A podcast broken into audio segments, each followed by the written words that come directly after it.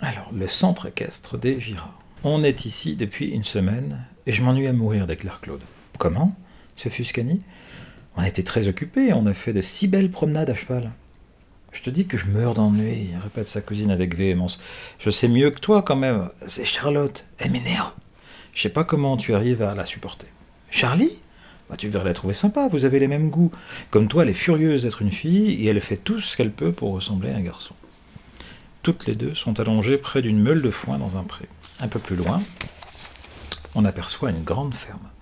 Monsieur et Madame Girard, les propriétaires, en ont fait une, un centre équestre. Ils élèvent des chevaux et, pendant les congés, accueillent chez eux de jeunes vacanciers désireux d'apprendre ou de pratiquer l'équitation. C'est Annie qui a eu l'idée d'y venir pour Pâques, pendant que ses frères, François et Mick, campent avec des camarades de leur collège. Elle aime beaucoup la campagne bretonne et elle peut se livrer à son sport favori. Claude, elle, se montre d'humeur massacrante. Elle regrette la compagnie de ses cousins avec qui, en général, passe toutes ses vacances. L'adolescente en veut à François et Mick de faire bande à part cette fois-ci. arrête un peu de faire la tête, reprend Annie. Tu peux bien comprendre que mes frères préfèrent parfois être avec leurs copains. Ah ouais? Et pourquoi? Ils pensent peut-être que la présence de filles serait encombrante. Je suis plus résistante et plus courageuse que bien des garçons. Euh, je n'ai peur de rien et je pourrais suivre François et Mick partout. Et tu vois, tu parles exactement comme Charlie, réplique sa cousine avec un sourire en coin. Tiens, justement, elle est là-bas. Elle va rendre visite au poulain. Son interlocutrice fonce, fronce les sourcils. Charlotte et elle se sont détestées dès le premier regard. Pourtant, elles ont bien des points communs. Claude, en réalité, se nomme Claudine. Et elle n'aime pas ce prénom qu'elle trouve trop féminin. Tout comme Charlotte, qui exige qu'on l'appelle Charlie. Les deux adolescentes ont le même âge et portent les cheveux très courts. Mais contrairement à sa rivale, Claude boucle naturellement.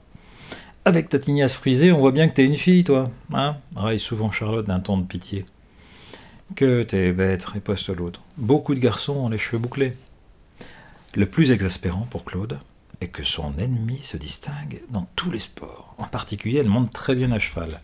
Annie s'amuse secrètement de cette situation qui lui paraît très comique. Monsieur Gérard, le propriétaire du club d'équitation, agacé par la querelle qui oppose les deux pensionnaires, s'emporte de temps en temps et les réprimande sévèrement. Eh, vous êtes stupides toutes les deux, déclare-t-il un matin pendant le petit déjeuner en la voyant s'échanger de sombres regards. Je n'ai jamais connu de fille aussi immature que vous.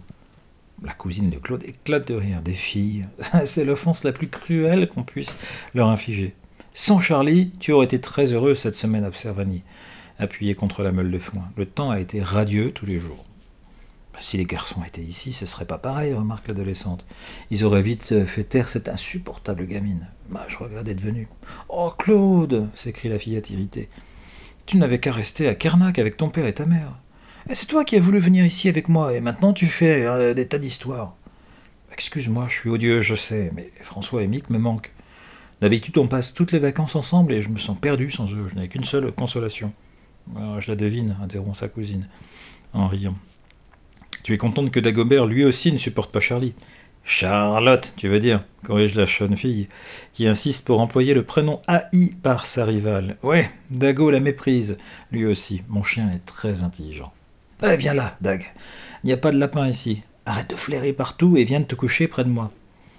L'animal obéit à regret et avance, avant de s'allonger, donne un coup de langue à sa jeune maîtresse. Dag, on disait que tu as bien raison de ne pas aimer cette horrible Charlotte, déclare sa petite maîtresse. D'un coup de coude, Annie lui impose silence. Une ombre tombe sur elle. Quelqu'un a fait le tour de la meule de foin. C'est Charlotte. Son air pincé montre qu'elle a entendu la remarque de Claude. Un coup de fil pour toi, Claudine, annonce-t-elle. C'est ta mère. Madame Girard m'a demandé de te prévenir. J'y vais, dit Claude en se levant d'un bond pour se précipiter vers la maison elle revient quelques minutes plus tard. Tout va bien? s'enquiert sa cousine d'un ton inquiet. Oh, rien de grave, mon papa. Mais papa est tombé malade, il a une grosse otite. Le médecin lui a défendu de prendre l'avion. Mes parents devront donc rester une semaine de plus en Espagne. Oh, pauvre, pauvre oncle Henri, s'apitoigne. Ah, pauvre moi, tu veux dire rétorque l'adolescente, toute rembrunée. Je vais devoir rester ici, supporter Charlotte jusqu'à la fin des vacances. Mais on pourrait aller chez moi. Ah, mais la maison sera sans dessus-dessous. Maman l'a fait repeindre de fond en comble. Il y a des ouvriers dans toutes les pièces. Ah, je ne veux pas être un embarras pour tes parents. Je n'ai pas le choix, je vais passer toute la semaine au centre hippique. Zut. Bah, je pourrais demander de rester avec toi si tu veux. Ah, ça ne m'évite pas du tout. J'adore m'occuper des chevaux. J'appellerai papa et maman pour avoir leur permission. Ah, bonne idée. Et tes frères? Leur séjour en camping se termine aujourd'hui, non? Ils pourront peut-être nous rejoindre ici, tu n'y crois pas? C'est possible, estime sa cousine. Bon, allez, allons en parler de, allons parler de tout ça avec Madame Girard.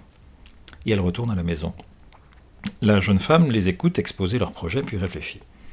Hmm, nous attendons d'autres enfants, d'autres enfants, mais nous nous arrangerons. Au pire, vous dormirez sous la tente. Je vais téléphoner à vos parents pour leur proposer de vous garder huit jours de plus.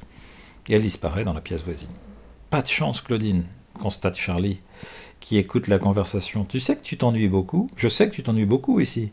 Dommage que tu n'aimes pas les chevaux, dommage que tu. Tais-toi lance Claudine, furieuse. Et elle sort en claquant la porte. Madame. Monsieur Girard foudroie du regard Charlotte qui sifflote les mains dans les poches. Oh, vous deux s'exclame-t-il. Que vous êtes agaçante Annie est bien plus gentille. Et il s'interrompt, car un petit garçon entre en courant. Bonjour, monsieur, je vous amène mon cheval, il boite, et j'espérais que vous sauriez le guérir. L'inconnu euh, entraîne le propriétaire du club hippique à l'extérieur. Annie les suit pour ne pas rester seule avec Charlotte. Elle trouve sa cousine dehors, auprès d'un cheval blanc et roux, le jeune homme examine la jambe de l'animal. Bon, déclare-t-il, tu devras le laisser ici et je le soignerai. Mais impossible, proteste l'enfant. On repart dès demain pour la lande du mystère. Cette bête n'est pas en état de marcher aussi loin. Il faudra attendre un jour ou deux. La lande du mystère ne s'envolera pas. Et tu sais, bon, je me demande ce, qui vous attire là-bas. Un endroit désolé où personne ne vit. Mais je vais vous laisser mon pompon, euh, décide le petit garçon en donnant une tape amicale sur l'encolure du cheval.